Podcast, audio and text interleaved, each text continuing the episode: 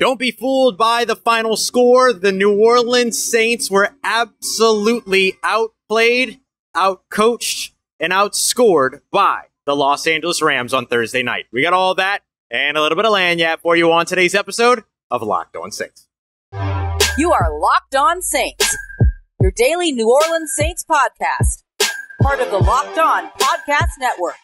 Your team every day.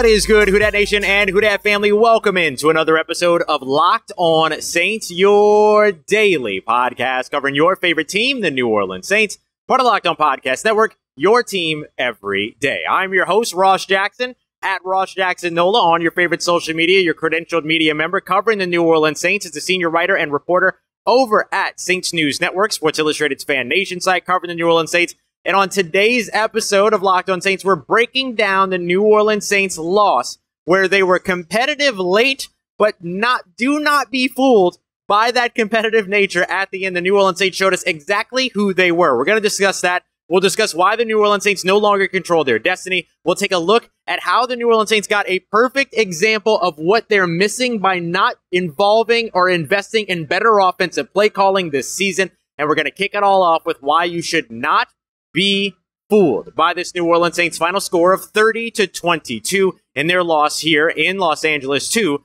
the Los Angeles Rams. Appreciate you for being an everydayer and for making Locked On Saints your first listen of the day every day. And I appreciate you very much with our friends over at Prize Picks. And today's episode is brought to you by our friends at Prize Picks. Download the Prize Picks app and you can also head over to Locked On, excuse me, prizepicks.com slash Locked On NFL and use the promo code in all lowercase, locked on NFL for a first deposit match up to $100.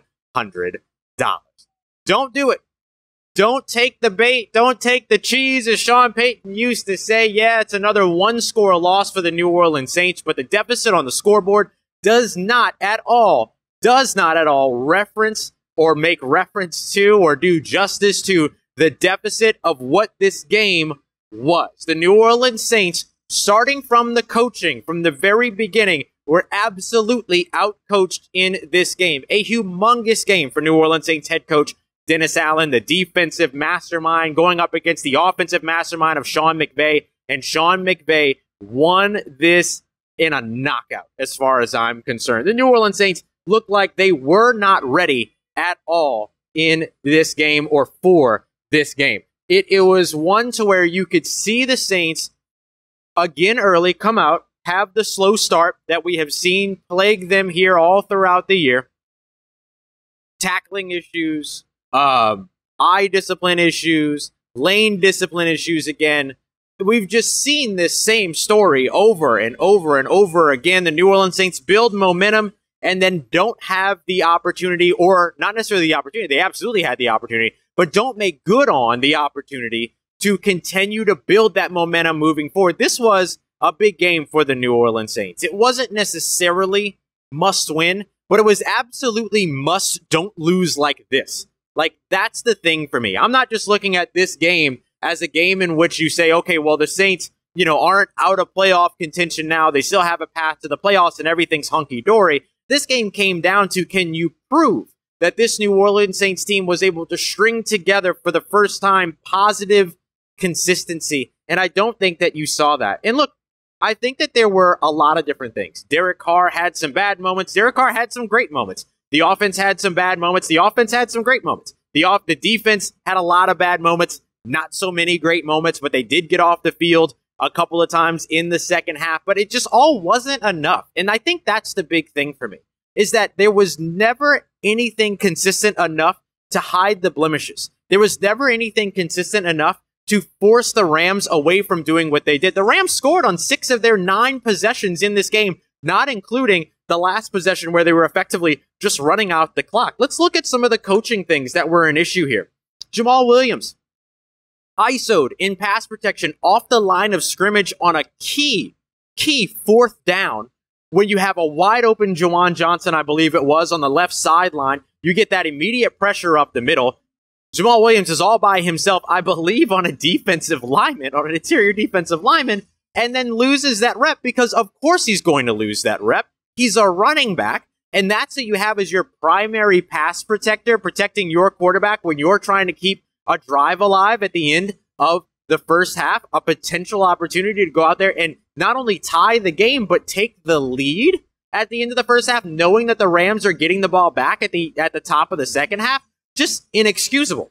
Um, the choice to go with an onside kick with three minutes and 52 seconds left, when instead you could have kicked that one deep and forced them to run out the clock. I understand that you were already having issues stopping the defense or stopping the Rams offense from the very beginning, but maybe it's better off to at least give yourself an opportunity to stop them 75 yards down the field than 20 yards away from field goal range. When if a field goal goes through, you lose this game right off the bat. It was a bad decision and one that I will forever be critical of. There was no reason to go for an onside kick there. Kick it deep, trust your defense, and if you can't, as a defensive coach, trust your own defense, who is that a reflection of? That's a pretty big indictment of oneself in this game. A sloppy two minute drill at the end of the first half, where you saw what was just kind of this frenetic, very kind of frantic uh, inability to be able to get things going over on that two minute drive, no rhythm, nothing really going the way that it needed to work, consistently rushing up to the line of scrimmage, rushing to get things going. You had over two minutes by the time that you got the ball there. You had the two minute warning on your side. You had some timeouts. There was enough opportunity there to at least have composure, and it did not look like a composed two minute drive. I understand tempo. I get it. I understand tempo big time. But there's a big difference between controlled tempo and chaotic energy. And it felt like there was a lot of chaotic en- energy on that. Tackling and eye discipline, slow start. These are things that we have seen. These are things that you have to have your team ready to come out here to be able to perform. Look, I've been very, very honest that I don't think the New Orleans Saints are making a change at head coach. And what I've said over the course of the past couple of weeks is that they will not make a head coach change during the season, and they will not make a head coach change over the course of the offseason unless something embarrassing takes place. And this was a pretty close. And I understand that there was sort of this 15 point uh, uh, fourth quarter that's probably going to save that conversation. But what are you saving at this point? you haven't been able to put together better than a three game win streak, which now you can't do in this season at all, not even once, over the course of the last 31 games, except for 32 games now, except for once, which was at the very end of last year. You look at the uh, overall sort of just portfolio of the work. What are you fighting to maintain going into 2024 if this is going to be the product week in and week out? These players are talented players the talent is there. We have watched these players execute before. So, what is the missing factor here? And there's a lot of things missing in the offense. I think we got a pretty good example of that today. But this was, I call it the Olivia Rodrigo game because it was one step forward, the Olivia Rodrigo past couple of weeks, I guess, because it was one step forward, three steps back for this one. And we see it yet again. And I get that the New Orleans Saints beat up on a couple of bad teams these last two weeks, the Carolina Panthers and the New York Giants, but there were things that they did foundationally in their scheme, introducing motion, running play action, being consistent over in the offensive side of the football that were not at all contingent upon the play of the defense. The play calling was better, the decision making was better, all of these other things. And then all of a sudden they show up here in Los Angeles, and it seems like all of that just goes away. Was there issue in terms of execution, players, things like that, 100%. But where does this all start at this point? This starts at the coaching. And at some point, you have to look at back at this coaching staff and say, okay, what are the changes that are necessary? And we know one change that's absolutely necessary this offseason, and that's making a big time change when it comes to the offensive coordinator and when it comes to the offensive play calling. And if you needed evidence for it, you got a first hand look at what it means to have a modern day efficient offense in this game. This is more like when we saw with the Rams today, more like what the New Orleans Saints need to look like in 2024. Let's break it down as we continue on with this live postcast episode of Locked On Saints, part of the Locked On Podcast Network, your team every day. Today's episode of Locked On Saints is brought to you by our friends at DoorDash. Yeah, I use DoorDash here in LA. You can't, it's not even just that you use it when you're at home, you can use it when you're on the road and everything as well. Had some breakfast burritos delivered to the hotel, made everything super nice and easy. I used to live in LA. I'm not trying to drive in LA right now. I've had that experience. I'm Gucci. Let me let somebody else do all that driving and come and show up with my burritos so that I can go ahead and get my grub on. So that's absolutely why I love me some DoorDash. Get me all taken care of. When I don't want to go out there and deal with stuff, especially when it's raining in LA and everybody forgets how to drive, I want nothing to do with that. So if you want to check out DoorDash today and you haven't before, you absolutely should. Right now, you can download the DoorDash app and you're going to get 50% off up to $10 on a $15 or more order on your first order when you download the DoorDash app and create an account, enter that promo code LOCKED23, L O C K E D 23. Use those digits. Subject to change. Terms apply. Once again, that's LOCK23 for 50% off of your first order up to $10 when you spend $15 or more on your first order at DoorDash. All right, family, continuing on with today's episode of Locked on Saints. It's a Tell the Truth Friday, y'all. That's what this is here when it comes to this episode of Locked on Saints. I'm not here to sugarcoat anything. I'm not here to try to make the New Orleans Saints uh, coaching staff or the New Orleans Saints decision making look better than it was today. We're here to tell the truth. And if one of the things that, and one of the things that needs to have the truth told about it is that the New Orleans Saints offense has a ceiling that keeps it that keeps the entire season from being successful. Inconsistency in play calling, inconsistency in utilizing playmakers, inconsistency and falling apart in terms of being able to maintain drives. There was just enough in this game for you to look at the big time juxtaposition of the New Orleans Saints and the Los Angeles Rams. If you want to know what an improved offense would look like for the New Orleans Saints, Take 50% of what the Los Angeles Rams did out here today, and you'll find improvement in the New Orleans Saints offense in that scheme. That's how drastic these two approaches, these two schemes, these two systems looked in terms of their difference from one another. And that is absolutely something that the New Orleans Saints can no longer simply accept over the course of the offseason. It's time to make a change on the offensive side of the football. And I think that has to start with the scheme and that has to start with the system. A lot of people want Derek Carr gone. Derek Carr is not going anywhere. He's on a five year deal. They're not going to take 50 plus million dollars of dead cap to move on from him. And honestly, three touchdowns in this game, 316 yards, 160, 106.1 passer rating, an ugly interception. But overall, how much of what we watch Derek Carr struggle with is because of the ceiling or the cap that comes with this offensive system how much could Derek Carr be able to operate a system like what we saw, or how much better would Derek Carr be operating a system like what we saw, even a scaled down version of the Sean McVay offense, or the Mike McDaniel offense over in Miami, a scaled down version of that, a scaled down version of the Shanahan offense, things like that. Could that be the missing key in terms of just simply being able to put points on the board in the first quarter for this New Orleans Saints team? And look, I'm not going to sit here and try to like rabble rouse and do the whole thing and whatever. But like, this is a logical question at this point. If you can come to me and say, hey, Ross, here are the reasons why the New Orleans Saints should keep the offensive system that they have right now, please, I welcome you to bring that difference to me and bring that explanation to me because I need somebody to try to convince me.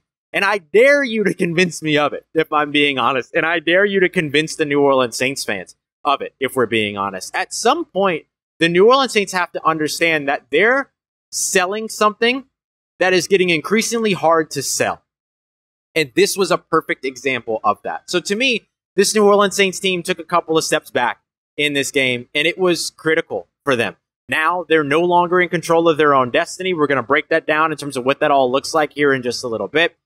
And they're in a situation now it's where they're fighting for their lives, but also need help at this point. So here we are again watching and waiting to see what's going to happen elsewhere because this New Orleans Saints team was not able or capable of elevating the talent on this roster, of which there is a ton, to being able to earn it on their own. And now they have to wait and see what's going to happen. That's not fair to these players who are incredibly talented and who are subject to a system that has such a low ceiling that it's borderline inexcusable, if not entirely inexcusable, at this moment. So let me give you some examples. Let me not just talk in general general generalisms or whatever um, in giving you sort of this idea about like, oh, the Saints offense is bad and the and the Rams offense is better. Let's discuss it. The Rams went into their first drive. If you rewatch this drive, they went back into that first drive and consistently ran the same play back to back on three different occasions in the first drive. And the New Orleans Saints defense had trouble adjusting to it. Why? Because even though they ran the exact play in terms of what was drawn up in terms of the routes, the pre-snap look looked different because there was motion when there wasn't motion before. Let me give you an example here. Um, the Rams lined up to run on a, I think it was on a second down.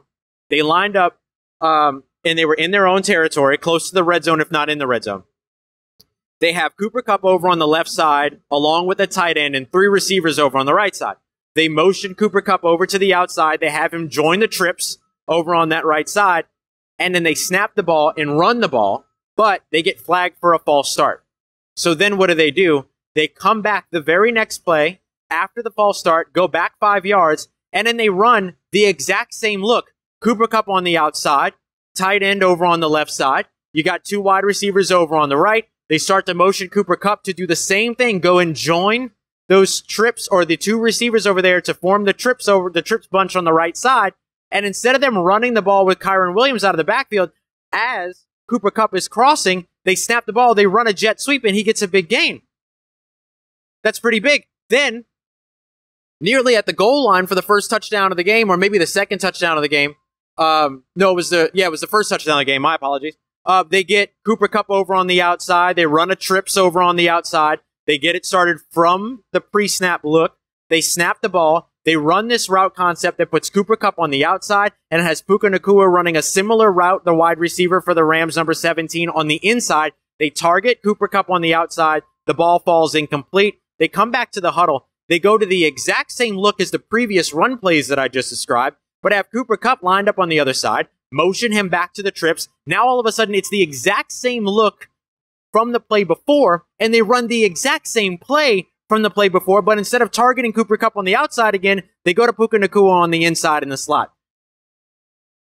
It's not rocket science, but it feels like it. It's the illusion of complexity. It's what gets everybody's eyes going. It's what makes defenders second guess themselves. Are they really about to do the same thing again? Uh, you know, these types of things. These have an effect. These have an impact. And we don't see the New Orleans Saints do anything similar to that over on their side of the football.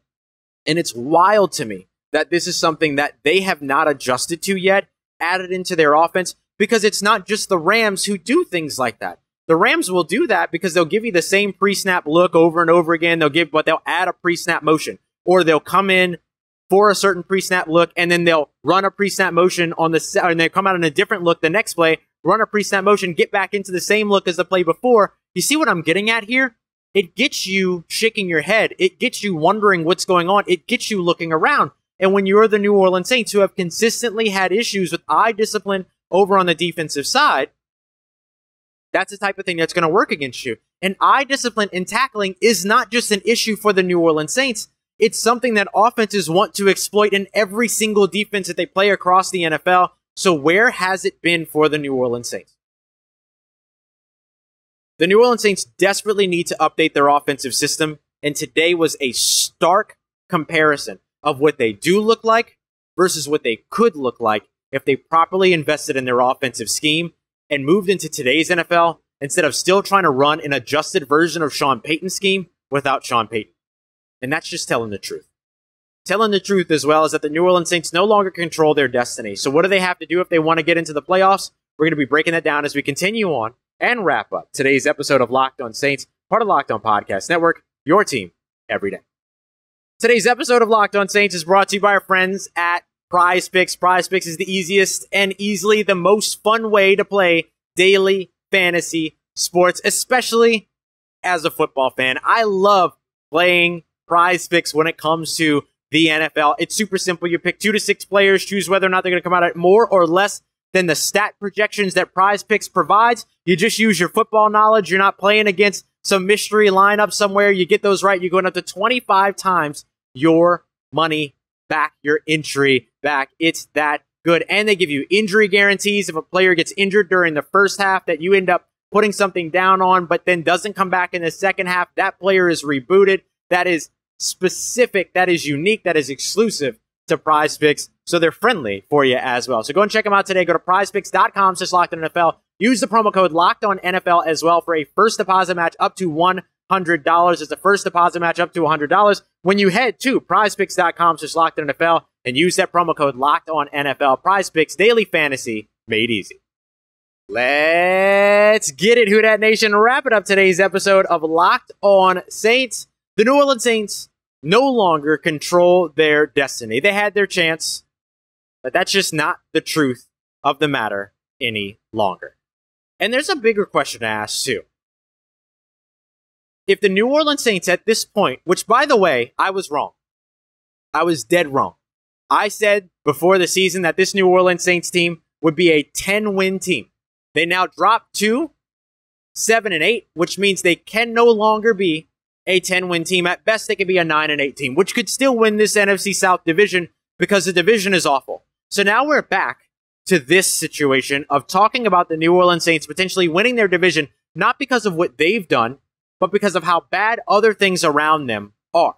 That's not an ideal situation for you if you're an NFL team, an NFL franchise, trying to sell tickets to games and trying to convince folks to show up for a potential home playoff game.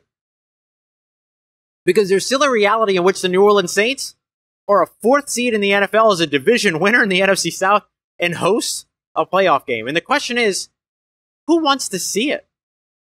I think I do. I think the Saints do. I think the players should. I think the players do.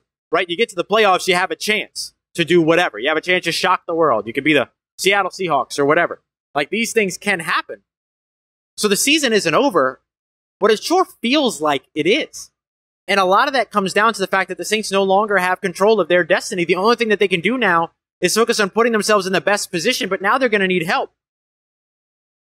They need the Tampa Bay Buccaneers to lose to the Jacksonville Jaguars this weekend. They need to beat the Tampa Bay Buccaneers next Sunday. They need to beat the, uh, the, the Atlanta Falcons whenever it is that the game will be, whether it be January 7th, January 8th, whatever it is that they end up putting it on, still a TBD scheduled game. That's where the Saints are right now. They're no longer in a win and you're in situation. They win this game, they're in a win and you're in situation. But as we discussed earlier this week, that's no longer going to be the case, although they can still get to the playoffs. But at this point, it feels like it's lost. It feels like the season is over, even though it's not. Now, I'll be honest, and and I'll praise the team for this. The team won't think of it that way. We'll think of it that way. You may think of it that way. You may still be rooting for this team to win, which I support that too. Like 100%, like want your favorite football team to win. But I think a lot of people at this point are looking at it and going, well, how good how good a draft pick can the team get? You know what I mean?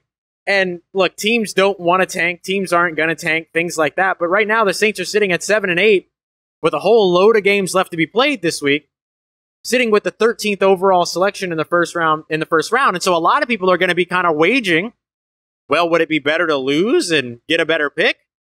Or would it be better to win and maybe get to the playoffs? Or potentially not get to the playoffs but still have a mid-round pick because you finished 9 and 8 in the middle of the pack but didn't get to the playoffs because the Bucks finished better at 10 and 7 or something like that, right? Like now you kind of have to wage this thing. Now the Saints aren't going to wage it, right? Like that would be ridiculous for the Saints to even be thinking about. They in no way should be thinking, well, you know, we could get a better draft pick. They should be thinking, no, go out there, win, try to get to the playoffs, and damn the draft pick. If they want a draft pick and they and they're not happy about where they sit, they can trade up. They'll be fine. Like they can move, they can do all the things that they usually do, all that kind of stuff. That's the way that they are going to think about it, and that's that's okay. That's the way that they should be thinking about it. That's the way any professional NFL organization should be thinking about it, right? Like, like I would never come here on the show and go, you know, I could do a bad job, get fired, and then I'd, I, I could just like be at home. Like, first of all, I love this job too much. Okay. So that's never going to happen. And secondly, like I would rather always put my best foot forward. I would rather always put my best on display for you, for me. That's the way that they should be thinking. But I understand if you're looking at this team right now and going, well, you know, but you know, the, the uh, top ten pick ain't never hurt nobody. You know what I mean? But then you look, how surefire is a top ten pick really?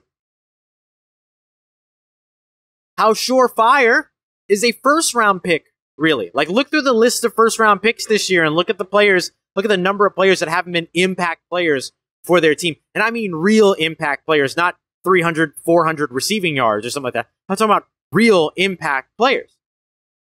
So I get the hesitation with it for some fans, but I also get the excitement about it for other fans. So I do think that it's up, and I see people talking about like Jayden Daniels and stuff like that. Maybe. Do the Saints like Jayden Daniels? Would they go out and draft Jayden Daniels knowing that they've got Derek Carr? Would they hold on and actually upgrade the offensive system to support a quarterback like Jayden Daniels? Or are they going to be right back to doing this all over again next year? Those are all questions that we can't answer at this time. And so you can't necessarily play the if game. Well, we can play the if game. And trust me, we'll have a lot of fun playing the if game over the course of the next couple of weeks, over the course of the off season. Because, you know, I don't go anywhere. You're going to get a Christmas episode. Whether you watch it, whether you listen to it, that's fine. It's Christmas. Spend time with your family. I'm doing a Christmas episode. We'll have all of it. What would be the best Christmas gift for the New Orleans Saints in the NFL draft? Yeah, we're going to discuss it. We're going to break all that down. But for the Saints, their focus right now is that they got to try to win out by the end of the year and then hope that the chips fall their way. Hope that the chips end up falling exactly the way that they need to. Hope that the Tampa Bay Buccaneers lose the Jacksonville Jaguars, which look isn't a huge ask. Not a huge ask this season. So we'll see. We'll see what happens. But um, man, look, I think you have to be willing to ask questions if you're the New Orleans Saints at this point. What are you really signing yourself up for maintaining not just this as in this specific game? What are you really signing yourself up for for maintaining the status quo of what you've seen over the course of the past two seasons and can you find a way instead to get better? I think that's the thing that you have to measure. That's the thing that you have to measure. And um, boy, I sure am. I don't. I don't envy Miss B. I don't envy Mickey Loomis for having to make those decisions. Uh, but we'll see. We'll see if they make the right ones. And the tricky part about making the right decision, and I'll end on this, is that we won't know you don't know if it's the right decision until it's over. At the beginning of this year, with the offseason, the Saints going all in, bringing in Derek Carr, you know, keeping Michael Thomas, doing all these things, it all felt like the right decision. And I still think it was. I still think that it was the right decision to make the decision to go all in this offseason. The issue is it didn't work. It's not that it wasn't the right choice at the time. It just hasn't transpired to the results that they wanted by this time. And so now we have to look back at it and go, what if? Or look forward and go, what if?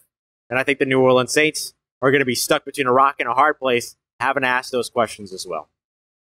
Coming up this week, this is going to be the Friday episode here since I'm getting this out so late with the uh, with the Thursday night game and being on the West Coast and stuff like that. So this will be our Friday episode. So coming up Monday, I will have an episode up. I know it's Christmas, but I will have an episode up and we're going to be taking a look at the best Christmas gifts that the New Orleans Saints can ask for. What is the best Christmas gift that they could ask for out of their quarterback? What is the best Christmas gift they could ask for out of their coach? What is the best Christmas gift they could ask for out of their future? So we're going a little past, present, future for Christmas. So we got that coming up for you on Monday. I appreciate y'all very much for coming through and continuing to make Locked On Saints a part of your day and continuing to make us your first listen of the day, even when they're struggling like this. Make sure you come back all throughout the week next week. Get you ready for Tampa as well. And of course, for your second listen, make sure you go check out Jake Madison, Locked on Pelicans, Car- uh, Caroline Fenton, Locked on LSU, and all the great work going on over here at Locked on Louisiana. I'm getting out of LA. Getting out of here as quickly as possible. I'll see y'all back at home. I appreciate you very much for making Locked on Saints a part of your day, part of your routine, for joining us here live, and of course, for being um, just so fantastic. So fantastic at all times. And of course, as always, if you see me, please say hi. I got a lot of people to give shout outs to. I'll give shout outs to them over the course of the week. But if you see me, please say hi. If you need anything else around your New Orleans Saints in between these episodes, make sure you follow me on your favorite social media at Ross Jackson, N O L A. Hit me up. Let me know how the family's doing. Let me know how you're living. Let me know how you're momming them. I trust you, that nation. I'll holla.